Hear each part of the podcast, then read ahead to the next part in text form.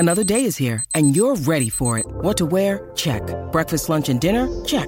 Planning for what's next and how to save for it? That's where Bank of America can help. For your financial to-dos, Bank of America has experts ready to help get you closer to your goals. Get started at one of our local financial centers or twenty-four seven in our mobile banking app. Find a location near you at bankofamerica.com slash talk to us. What would you like the power to do? Mobile banking requires downloading the app and is only available for select devices. Message and data rates may apply. Bank of America N A, member F D I C.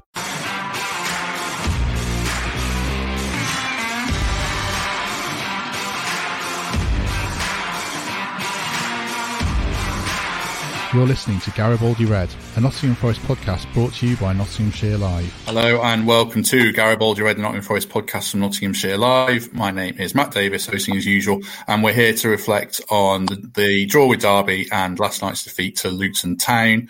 Joining me to discuss it is Reds legend Gary Birtles. Hello, Gaz, how are you? Uh, good morning, I'm very well, thank you. Good, good, good, good. And returning to the podcast, the perfect guest to have on is uh, one of the architects of last night's win in Luton Town, first team coach Paul Hart. Paul, how are you? Good morning. Thank you, Matt. Yeah, fine. Oh, I'm sure you're fine after last night. You should be high as a kite after leaving with the three points. Um, I mean, what?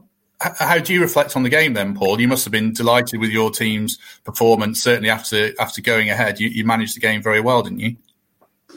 Uh, yeah, we did. We, we first half, I thought we were uh, a little bit loose with our passing, and uh, and to be fair to Nottingham Forest, they uh, they probably had two really good chances to go ahead. Uh, but uh, certainly in the second half, at half time, we uh, we discussed that and uh, thought that if we if we sh- we were a bit neater, a bit tidier in possession, we would.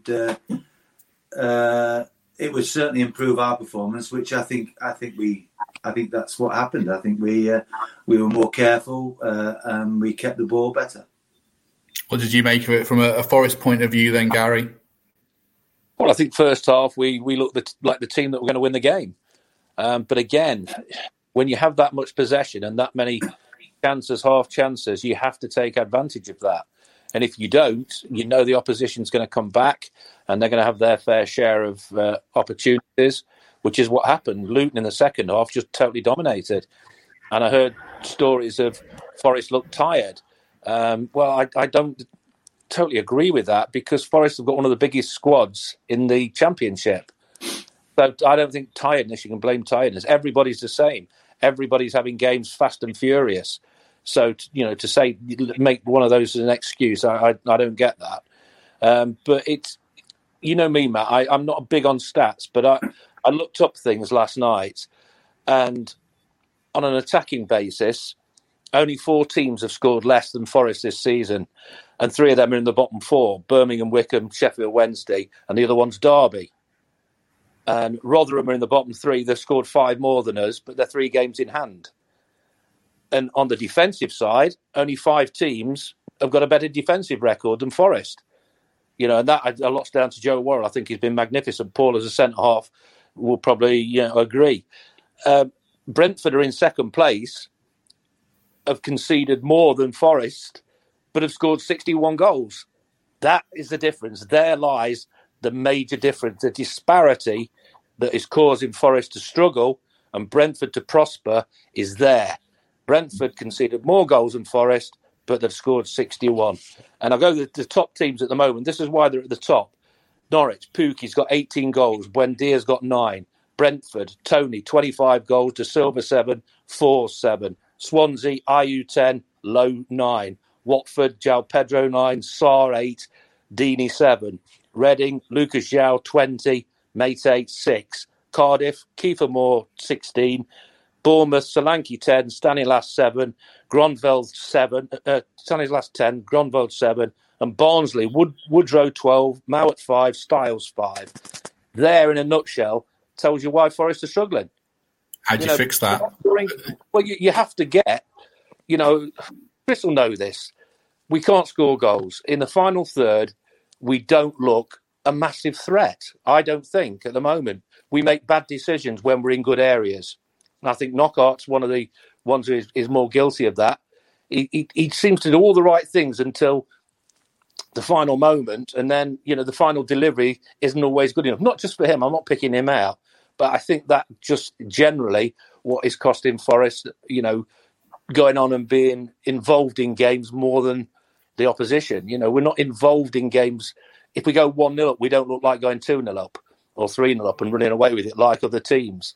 You know, it's, it's uh, that Brentford stat really jumped out at me, that, you know, they conceded more goals, but sixty-one goals have scored. You know, we've scored, I think, twenty-eight.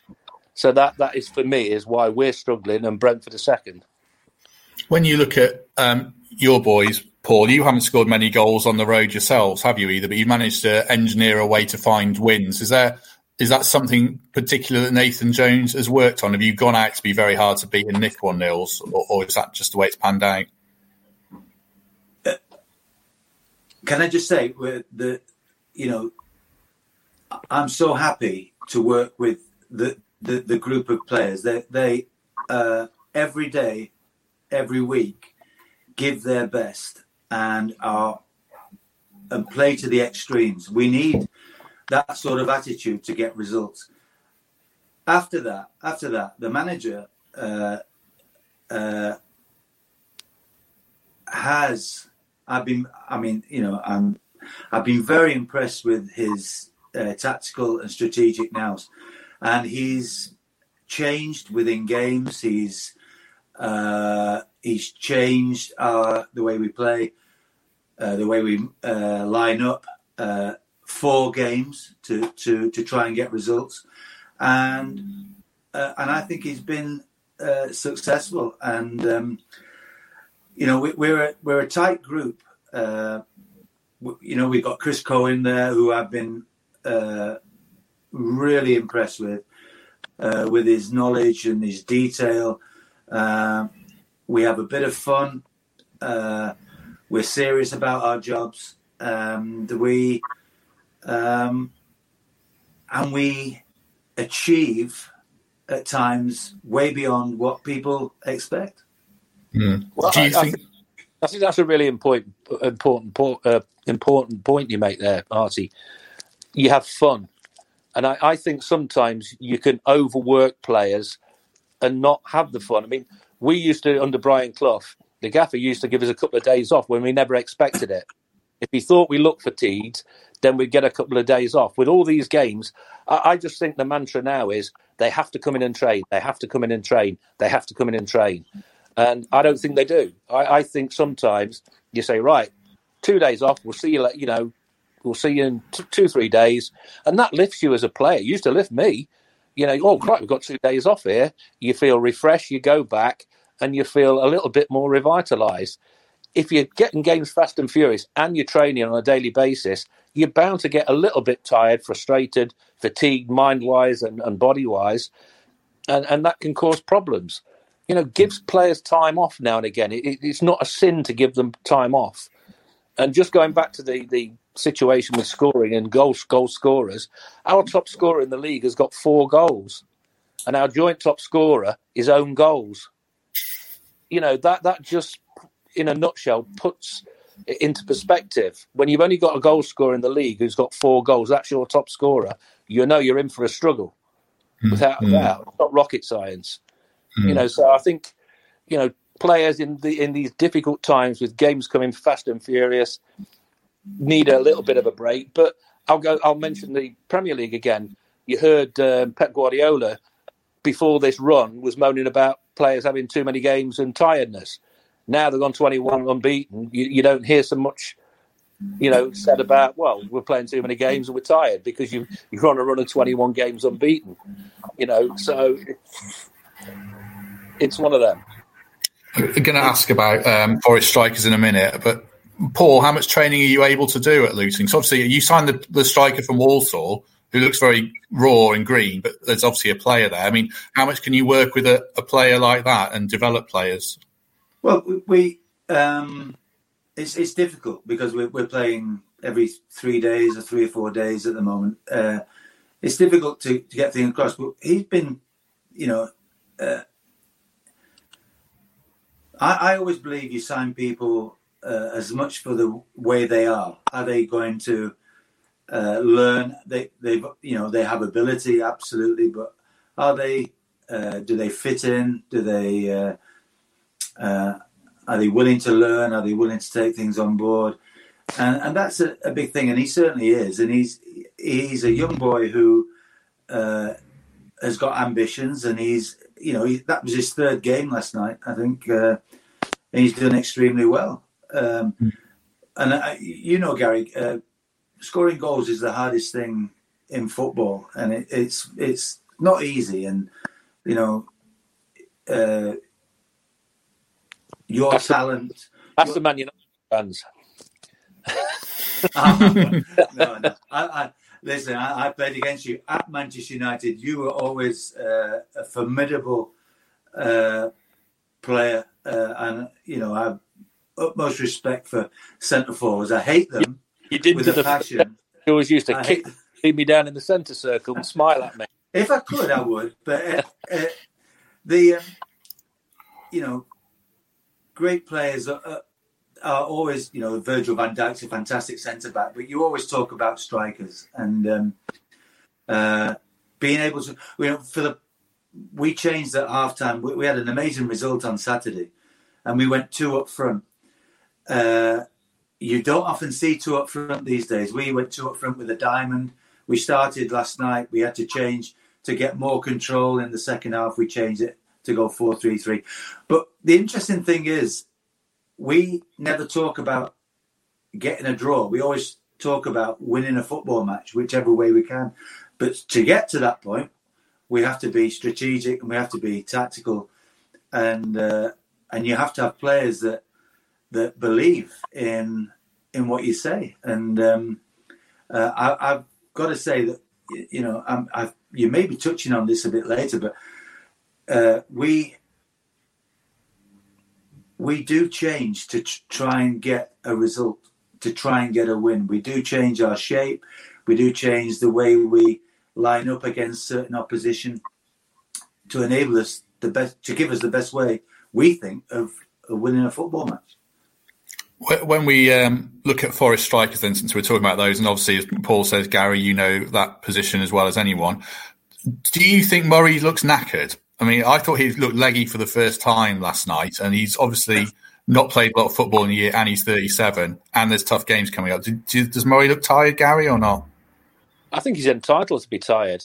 You know, at that age, no matter how much you put in and how much physically you put in, you're thirty-seven, your body isn't going to react the same as it did when you were twenty-eight, twenty-nine, you know, when a striker probably is at the physical peak of his powers.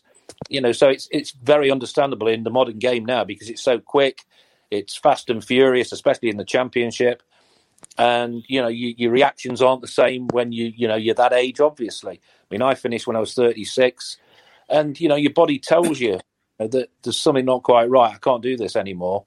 And despite wanting to go on and on, you know, age catches up with everybody. No matter what sport you're in, it catches up with you.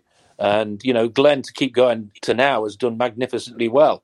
Um, but Glenn, you know, with all due respect, is not going to get beyond defenders. He's not going to get them with pace. He's great with hold-up play. He's intelligent around them. But you've got to play to his strengths a little bit. And last night, he, especially second half, he got very little to, to feed off. Um, and but you know, again, it's who do you play? I mean, Grabban was injured again. Um, you know, he scored a lot of goals last season, but he's only got what three this season. Um, you know, Lyle Taylor's come in. He's our top scorer with four, uh, but he's not getting a you know a start at the moment. He's just having to come on. And anybody will tell you who has to come on as a substitute with twenty minutes to go, a lot's expected of you. But it's very difficult to get involved in a game straight away. You know, David Fairclough at Liverpool, you know, was a super sub as he was called. He came on and used to do it, you know, with the click of a finger. You know, it, but it's not that easy. And, you know, it, it's unfair to criticise people when they only get those small windows of opportunity to come on and do something. If it pays off, brilliant. I mean, I saw things... Um, I, I, don't, I don't do social media, as you, you know, but I looked on the Forest thing and people were saying, you know, the substitutes made no impact last night.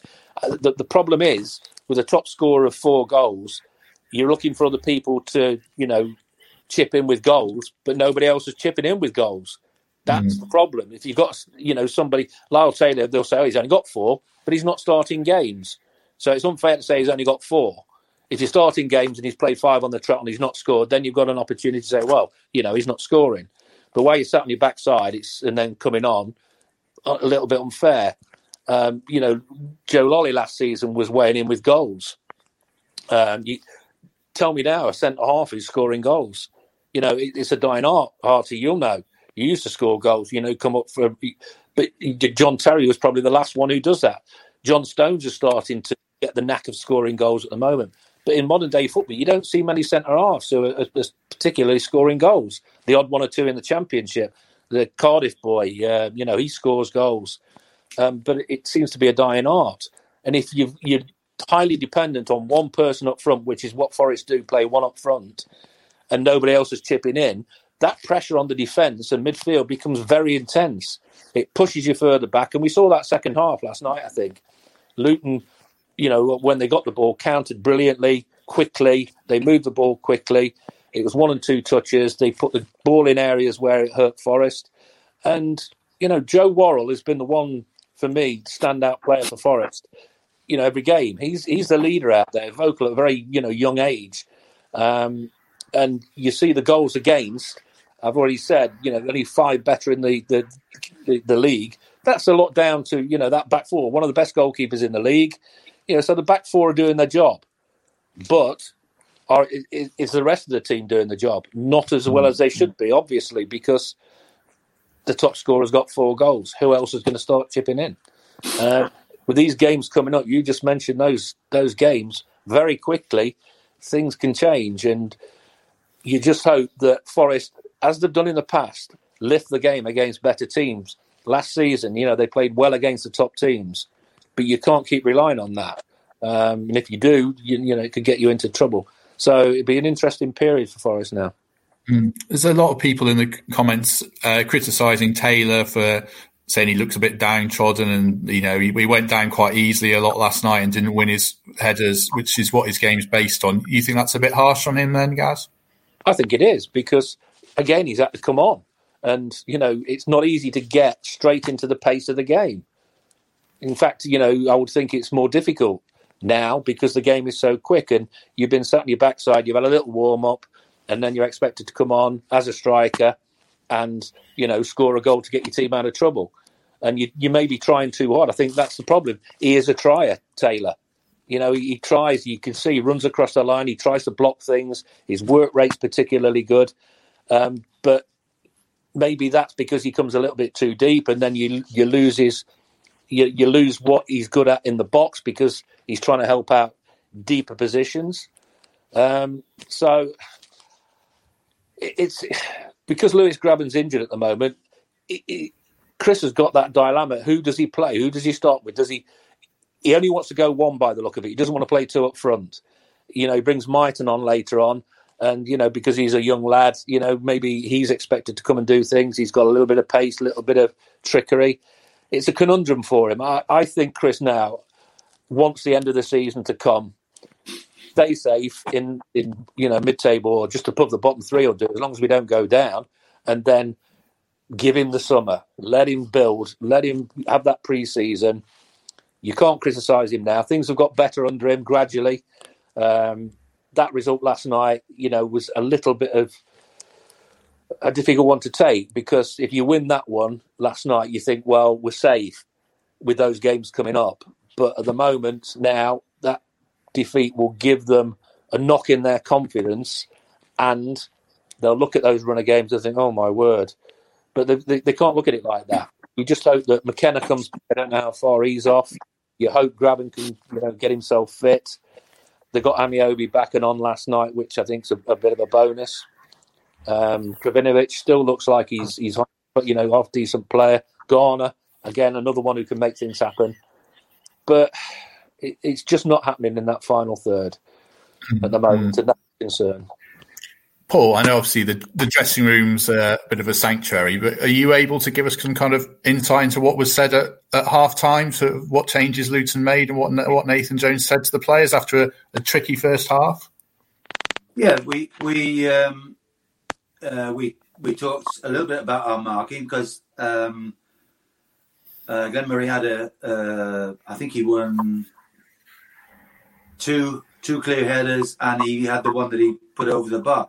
So obviously we we, we made our players aware of uh, the need to make sure that uh, we we mark men and not space. And and as I said earlier, we we um, we said that we were a little bit wasteful in possession, and that if we could uh, change that, you know, so be more careful, uh, uh, we would make more inroads. And uh, I think uh, that was those were the biggest changes that we, we made. We eventually went to. Uh, From the diamond to a four three three to, uh, uh, you know, we thought we could uh, probably on the counter expose them more from wide positions.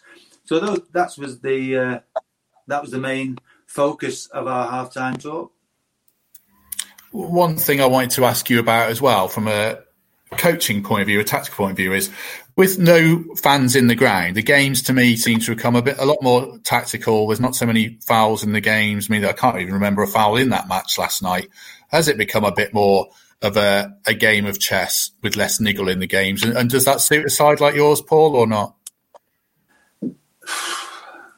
It's a, it's a difficult one. I, I'm uh, I'm not sure whether it's the uh, uh, the situation, the pandemic, or if football is changing.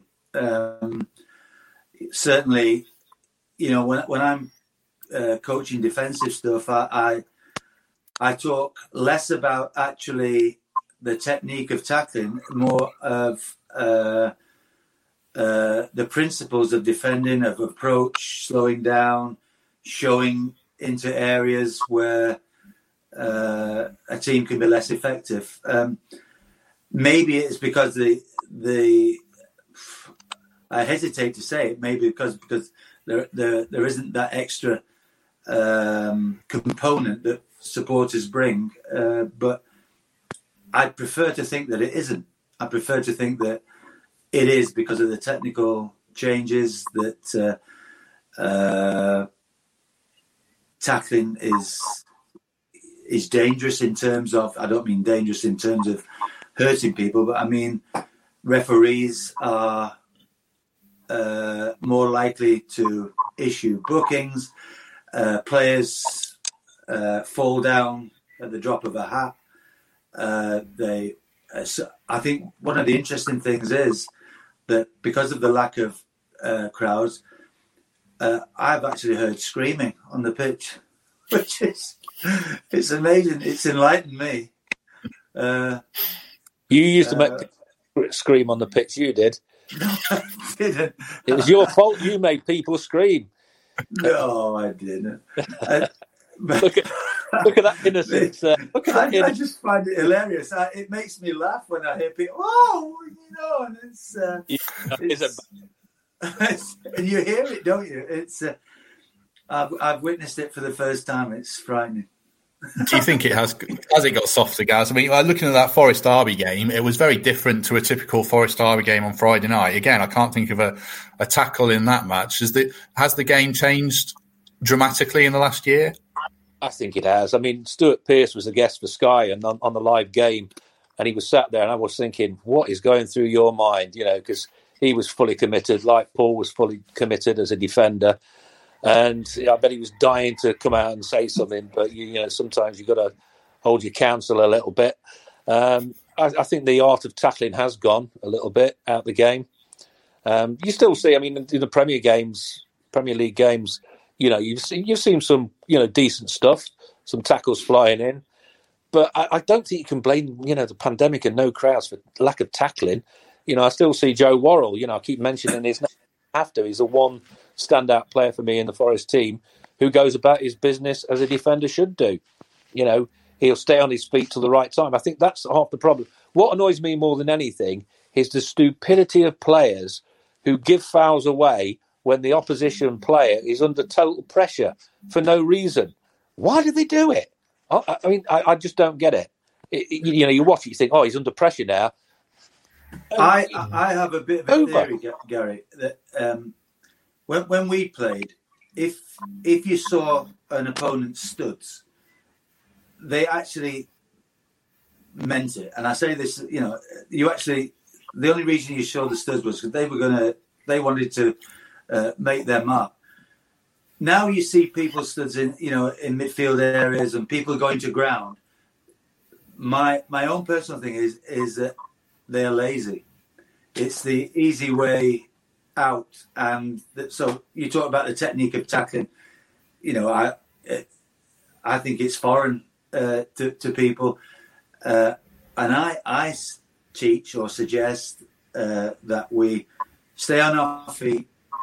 You know, get close, jockey. The ha- you can't take shortcuts as a defender. You have to, you have to do the hard the hard miles. And I, I think if you look at how many penalties that are conceded in football, in league football, you see it every weekend through people just diving in and committing in the box. Uh, you know, I, I mean, we I, I can't remember uh, a time I actually tackled in the box. You know, it, it's stay on your feet and block and show, show out. I just think, uh, you know, through the academies, We, we need to get back to teaching the principles of defending all over the pitch. You know, it's it's important. You know, you, you know, Gary, uh, uh, yourself. Uh, you, I mean, you ended up playing at centre back uh, for for many games, but you know, when we played Liverpool, Rush and Dalglish were their were their best defenders. You know, they they committed defenders to. Uh, to giving them the ball, you know, and, and by, I just think uh, I, I'm going a bit into the technical stuff here and going away from a, your question, I feel, but, you know, teaching the principles of defending early uh, enable them to become better defenders later on. And, you know, well, I was taught to defend front, you know, do what you can to stop, you know, defenders coming out easily with the ball. Yeah. Um, you know, that was a job of mine, and I used to yeah. thrive. I, I love running. Uh, you know, I love the, yeah. you know, athleticism of that, that particular job of, of trying to stop people. You know, getting past that halfway line, and if they did, then the midfield came into play. By me doing that as a, a striker, that gave the midfield a chance to push up five yards and the back four to push up five yards. So you weren't too deep. So if you did get regain possession, you're on the front foot, higher up the pitch. Mm. Which, you know, I think you know, the way to play with one striker, that, that becomes a little bit difficult because you're not scoring goals, so you're de- having to defend more and you get pushed further back and you end up, you know, just inside your own eighteen-yard box, and the midfield likewise get pushed further back and, you know, then it becomes a problem. And if you do get possession, as we've seen quite a bit, sometimes you, you can't break as a team because the distances are sometimes too vast, you know, to get in support. You know, mm, that, that's, mm. you know, a recurring problem, I think. Um, I must say that if Stuart Pearce was marking Knockaert on Friday night, he wouldn't have been showboating like he was, I imagine. He'd have put, put him on his arse, but um, Knockaert had a, had a good, good second half. You're allowed to say that on the podcast, what you just said. I don't know, we are live. Um, right, so talking of that, we've got a, a question here which is interesting following up what you were saying, Gaz, about playing two up top. I know you're a big advocate of it, but it didn't work for Forest last night when they went two up top. Do you? Would you still like to see that and take an extra man out of midfield or not? But that was because it, it didn't work, because it, we didn't start with two up front, did we? It was only when one, when one-nil down and you're chasing the game, you put two up front. I just like to see defenders occupied, and I think one up front doesn't occupy defenders. It makes it, you know, their life a lot easier. And my job was always to make life very uncomfortable for, you know, centre halves, you know, defenders by movements, you know, by backing in, by, you know, having somebody, you know, I knew was going to support me and I could support him. Um, so I think to say that it didn't work, it didn't work. No, because I'd, I'd like us to see you. Start a game with two up front, maybe, because teams don't expect it, and then you, you think, well, oh, what are the defenders going to think? Oh, hold on a minute, we've got two up front here. We didn't expect that, and you, you want to put a seed of doubt, doubt in defenders' minds, and you know it might not work. I don't know. Um, you've got to have two players who are you know good enough to play up there as a pair. Um, so I think it's unfair when it's substitutions that you're having a go at that it didn't work. If you start a game and it doesn't work, fair enough. Mm-hmm. But what, what else do you do? Do you stick with one up front and have a top scorer with four goals? You know, that's that's like I say, I'm not a stats person, but I went through it last night and I was staggered to see what I actually saw. You know, the commentator who was on the game, he said, oh, Forest top scorer is Taylor with four and joint second scorer was own goals. You know, which really staggered me because I don't usually look at things like that. Then I went at the top six to see why the top six were in the top six. And th- those stats I read out to you about goal scoring. You can defend. Paul was a great centre-half. He read the game really well. He was terrific in the air. He was a great leader on the pitch. But he could have drawn forty-two games, not lost one, but would have been mid-table or below on points.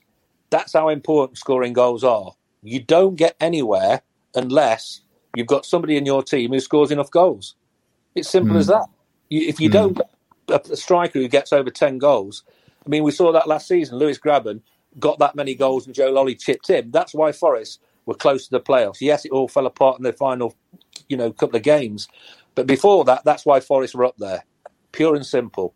And the defence was good. This season, the defence, he's got the defence right. Chris is terrific with defenders because he was a defender himself. But that stat of four goals in March for your top scorer is just not good enough by a mm. country mile. Mm-hmm. Where do you stand on four four two, Paul? Because, you know, Luton, you don't have five million quid to go out and sign a, a top striker, so you have to engineer, you know, good signings and good tactics, don't you? Well, I uh, uh, haven't played four four two for uh, an awful long time, but I have played with two up front, but through a diamond, so... Uh, I, I don't want to get too much into it, but that enables you to be strong in midfield, in the centre, in the core, and get the two up front. Four, four, four, two. Um, I think I think uh, we played Cardiff the other week, and they they they, they were like that, and they were very direct and physical, uh, and a really tough outfit to play. What if you if it's four four two? You you probably look at it and think that you you are giving up something in midfield, in the centre. Because most teams are four three three or they get three in midfield somehow. Um, but I, I do like, you know, it, it's you can watch almost everybody uh, in football and they are four three three, one way or another, three in midfield and three up the top. Um, I, I like I like seeing two up front. It gives you a better chance, as, as Gary says, of scoring goals. Um, but you can you can you can manoeuvre a four three three as uh, Manchester City do, you know, with getting the wide men in and getting across the front man. And um, but when you've got players like that, where you know you know that possession of the ball can be retained, it's easy to make those uh, those fantastic runs that they do because mm-hmm. of that. Mm-hmm. So well, you've mm-hmm. got the City. They've got Sterling. They've got uh, yeah. Mar.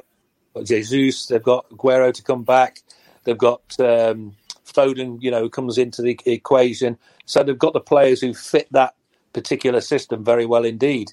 That's yeah. why Liverpool won the title, you know, because the, the three up front, the fullbacks getting forward, you know, you, you can tinker with it and, and make it very attacking minded. You know, so I think that's what Chris maybe is, is looking to try and do. To get those right players in those right positions with the right formation quickly, um, you know, to make sure that we, we stay in, you know, the Championship. Luckily, mm. we've got, you know, forty. I think it's forty points, which in the Premier League is, the, you know, the holy grail uh, to, to stay in the Premier League, and not necessarily in the Championship. So, um, yeah, I think I, I said before, just get this season over with, you know, for Chris, and then give him the opportunity to just turn things around a little bit and start the season with his methods, his players. I mean, that squad is massively too big. Uh, and I, I have to mention Barnsley in this. You know, you, how well they're doing, how well, you know, Luton are doing. They shouldn't be expected to do better than Forest. That's no snobbery or anything like that. But, it's you know, the squad Forest have got, maybe the amount of money to spend that Forest have got, compared with Barnsley's, compared with Luton's, is just a massive disparity. So, you know, they're obviously doing something right, those two clubs. Um, and, you know, look into why maybe they're doing so well.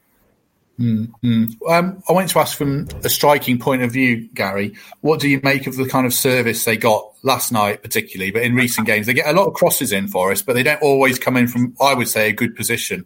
A lot of them are from the fullbacks, not in not in behind anyone, but it's kind of a, a, not the kind of angle you'd want as a striker, I'd imagine. Is that fair? I think you like different angles as a striker. You know, it's all about movement in, in the box. You can't always blame the crosser if the player's not moving in the box. You see, I I can't understand why players don't get across the near post anymore. Um, you know, that is one thing that creates havoc. It, you've got you've got to, as a, as a striker, you've got to expect the unexpected, and one to get across the near post first, and you can get a touch, and then you can create something behind for somebody else coming in. You know, it doesn't have to be the perfect delivery all the time. But I said earlier, I think in the final third, our quality is not good enough. At set pieces, sometimes Knockaert's delivery has been really good. Um, you know, but defenders, you know, defended it particularly well.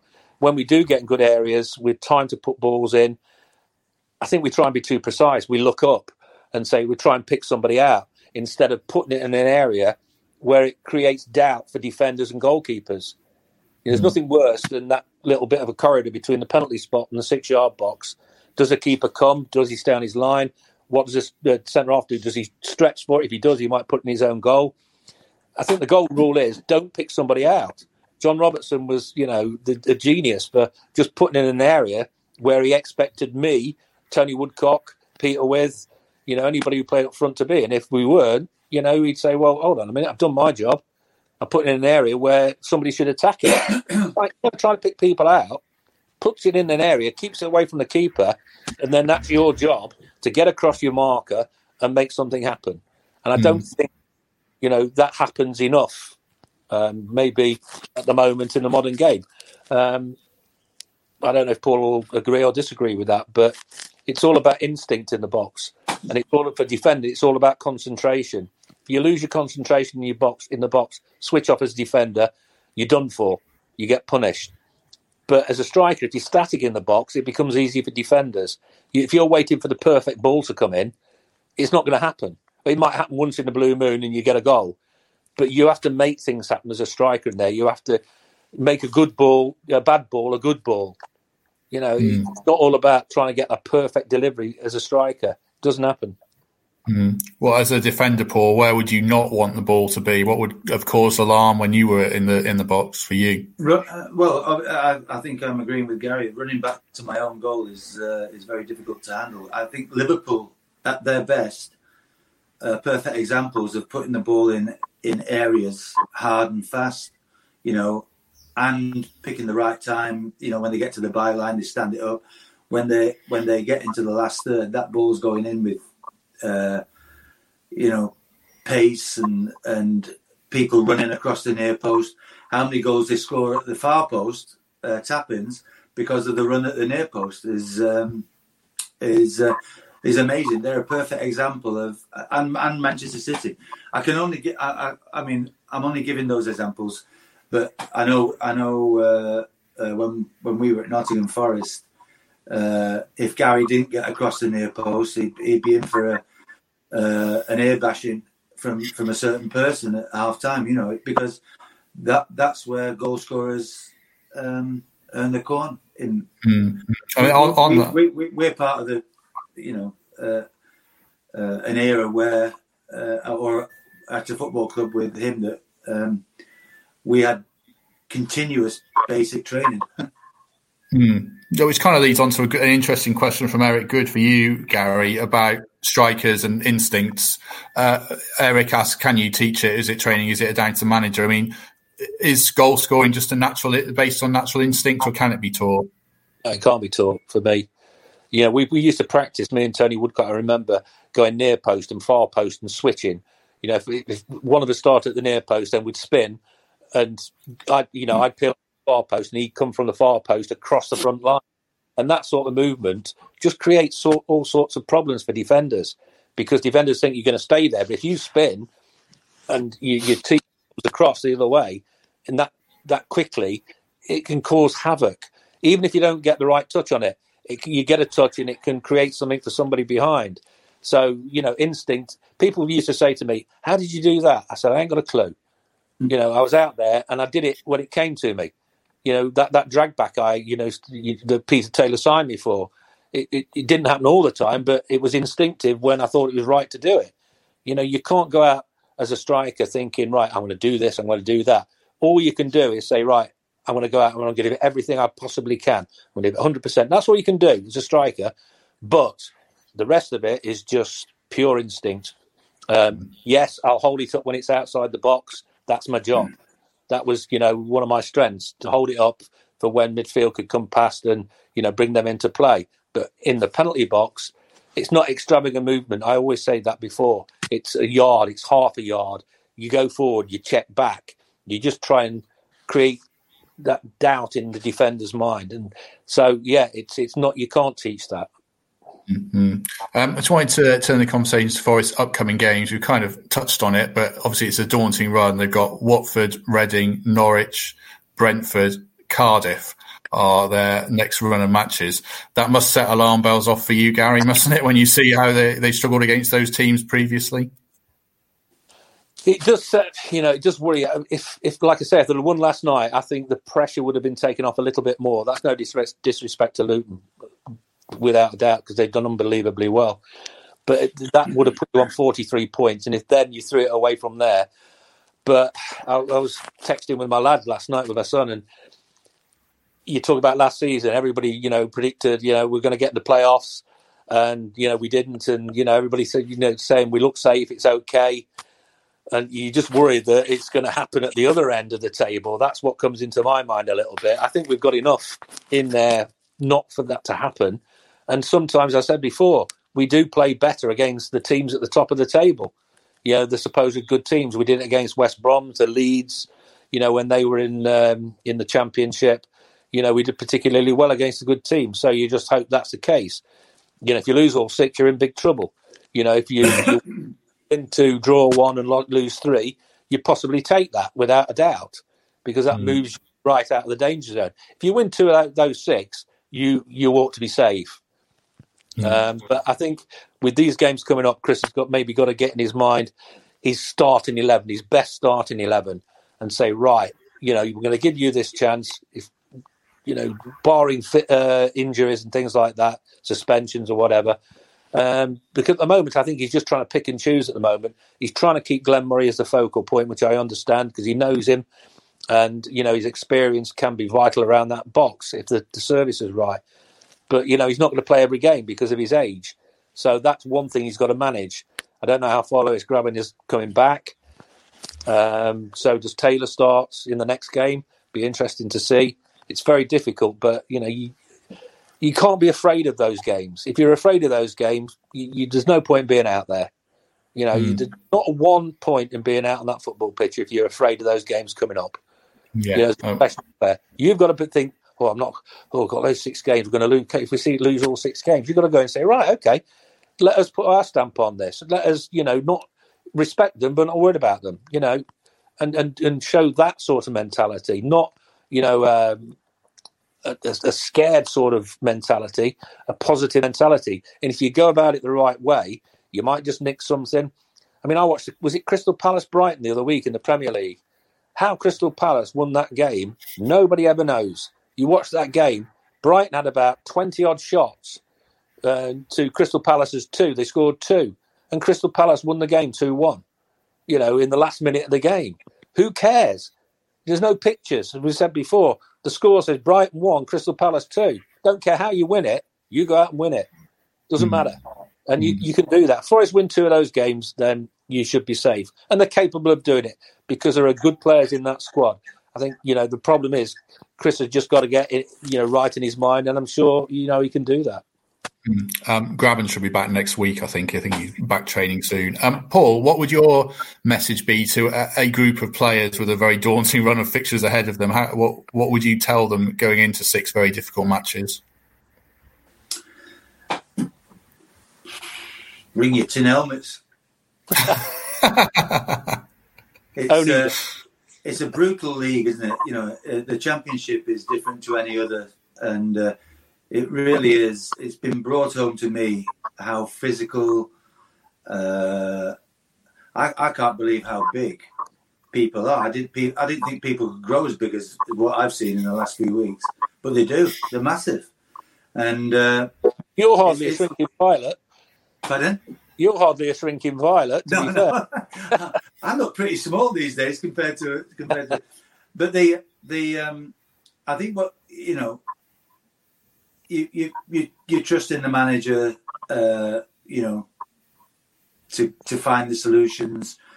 You know, experience. You know, Chris is a very experienced manager, and been very very successful. And I've no doubt that he'll be preparing his players for that, as we have to. You know, we have to prepare um, for these games. We, uh, as Gary has alluded to, we're not a big squad uh, in either numbers or size, and we have to find ways to uh, to be able to compete. And you know, we, we don't accept it, but we know we might come come up short now and again. Uh, but we know we've got the character and the, and this is me talking, we know how our players, we know that they, they're very resilient, uh, very trusting and uh, in the manager, and uh, uh, they've got a bouncer back ability. They're very, mm. you know, and it's what you need. You know, you need to move very quickly from disappointment to, uh, to, you know, positive preparation for the next one. Mm. Would you be, uh, I don't know if the word's hopeful or confident or optimistic that both Forest and Luton will be in the, the Championship next season now? Uh, yeah, yeah, definitely. Yeah, I'm. Uh, uh, I don't think, uh, I can only speak for Luton Town. I don't think we take anything for granted. You know, we we are uh, nearing that uh, point where we can say, Uh, we we may be all right, but we're not there. We don't feel we're there, um, and we have to. You know, we, we've got Norwich on Saturday, and uh, you know we they're they're the best team in the league, uh, and we have to find a way. You know, so with a small squad, we you know we have to think about who plays, uh, with a view to Rotherham on Tuesday and the game after. You know, it's. it's Uh, it's a manager's nightmare at the moment, and uh, you know you you you have to bow to to that experience. Mm. Are you optimistic, Gary, still about Forest? Yeah, with Chris in charge, I think you know he, he has improved without a doubt. Uh, we, you know, we're actually winning games of football. Um, uh, you know, the the one mistake against Derby, we should have won that. Bad defending again, should have cleared it, didn't clear it. And he scores a wonder goal from there. You know, you can't sometimes plan for things like that, but you can clear your lines. And he fluffed it, and you know he stuck it in the top corner. You know, you win that game, and you go back to last season. You know, Forest at Derby, one nil up, and they conceded in the seventh minute of injury time. You know, mm. it, it's sort of repeating itself at the moment. The one thing I think in you know Forest's favour at the moment is teams are struggling down at the bottom. You know, Wickham are struggling a little bit. Sheffield Wednesday are struggling a little bit. Birmingham are. Um, so if these teams keep struggling, that's you know that's going to be a bonus for Forest. But you can't guarantee. You don't want to rely on other people's results. You start relying on other teams' results, it's a rocky road you're going down. You've got to do it yourself. You've got to get yourself out of trouble, put yourself safe, and you know don't rely on those teams below you. Mm, mm, true. I just wanted to finish with a bit of nostalgia, looking back on your days together. I mean, do you? You must look back on those fondly. Do you still catch up and talk about them as a pair or not, you two? We haven't done, which is really sad, isn't it? Um, you know, you go your own separate ways in football. That's what happens. You, you end up in different towns. But luckily, you know, Paul's still in Nottingham, around Nottinghamshire. And he ought to sometimes come into West Bridgford on a Thursday afternoon, if he possibly can, for a wee glass of wine with us uh, when uh, everything's okay. He's not that far away. It'd be nice because...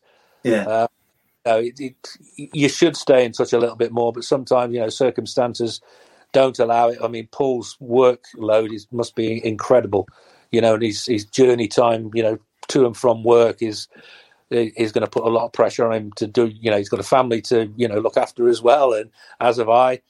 Um, but, you know, you, you're always there for each other. If you need each other, you're always there. And Paul's, you know, he'll know what I'm talking about. He's been there for me in a big way.